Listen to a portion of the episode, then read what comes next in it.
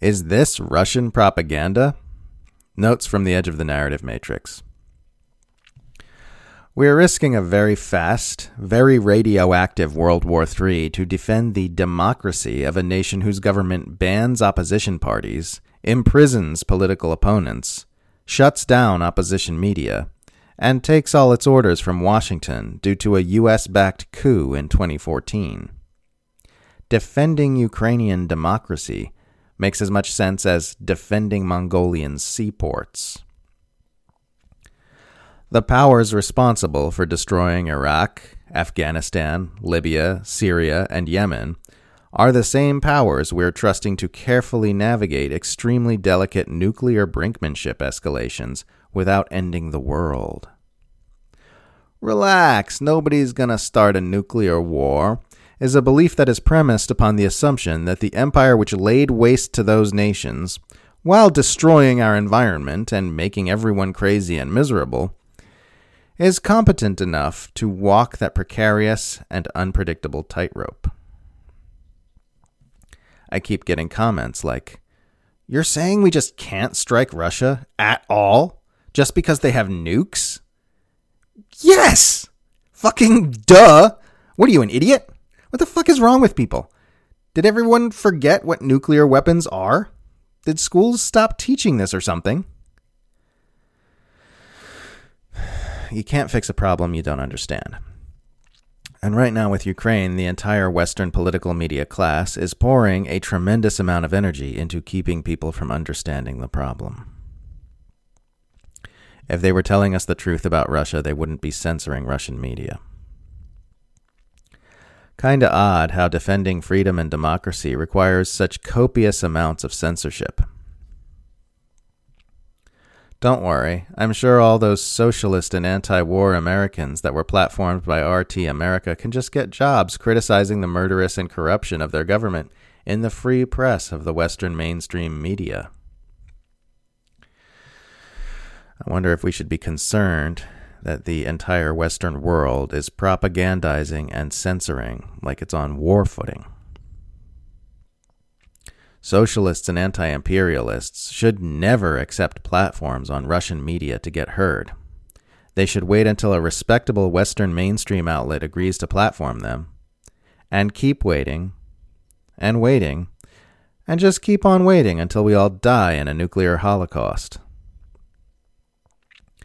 People tend to overestimate the power of the U S war machine and underestimate the power of the U S propaganda machine. Remember when U S officials kept saying, "We're not trying to start a war, we're trying to prevent one," while refusing to make reasonable, low-cost concessions that would have prevented a war? Then, when war started, launched operations which served the long-term goals of U S hegemony? Russia gets control of Kyiv with this war, while the U S gets international consensus for unprecedented economic warfare and support for NATO, plus giving Moscow another Afghanistan. NATO powers could have prevented this war, but chose to egg it on instead. Looks like a classic sacrifice a pawn to get the queen move. Choose one. A. It's a coincidence that we were bombarded by hysterical anti-Russia narratives for five years before this started. B. Bogus Russia scandals were cooked up by U S intelligence to start manufacturing consent for a confrontation with Russia to preserve U S unipolar hegemony. It would bring a lot of clarity for a lot of people if we replaced the term no-fly zone with directly attack the Russian military zone.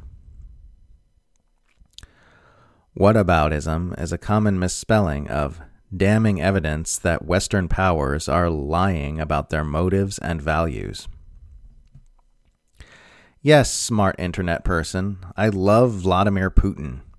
Can't possibly be that I'm criticizing the known wrongdoings of the mightiest power structure in the world. It's that I fell in love with some random government official on the other side of the planet and want to suck his cock. It's not like the U S or its allies have ever done anything wrong, so they couldn't possibly have done anything to give rise to our current situation. Therefore, it must be that I'm just cuckoo for Putin puffs. We're very good thinkers, you and I. Let's go watch cartoons. Of course, I am aware that Vladimir Putin is no Girl Scout. That's why I've been warning for years that the West's refusal to pursue détente could lead us to nuclear war. There'd be nothing to worry about if the guy was a cuddly-wuddly snuggle-poo. Having a shit fit about someone criticizing the most powerful empire of all time for actions which led to a fucking war is a great way to let everyone know you have an infantile worldview and a piss-weak argument. If you say you hate this war but get upset when people talk about the known ways the U S centralized empire helped cause it, then your interest is not in peace, nor in freedom, nor in truth, but in loyalty to that empire.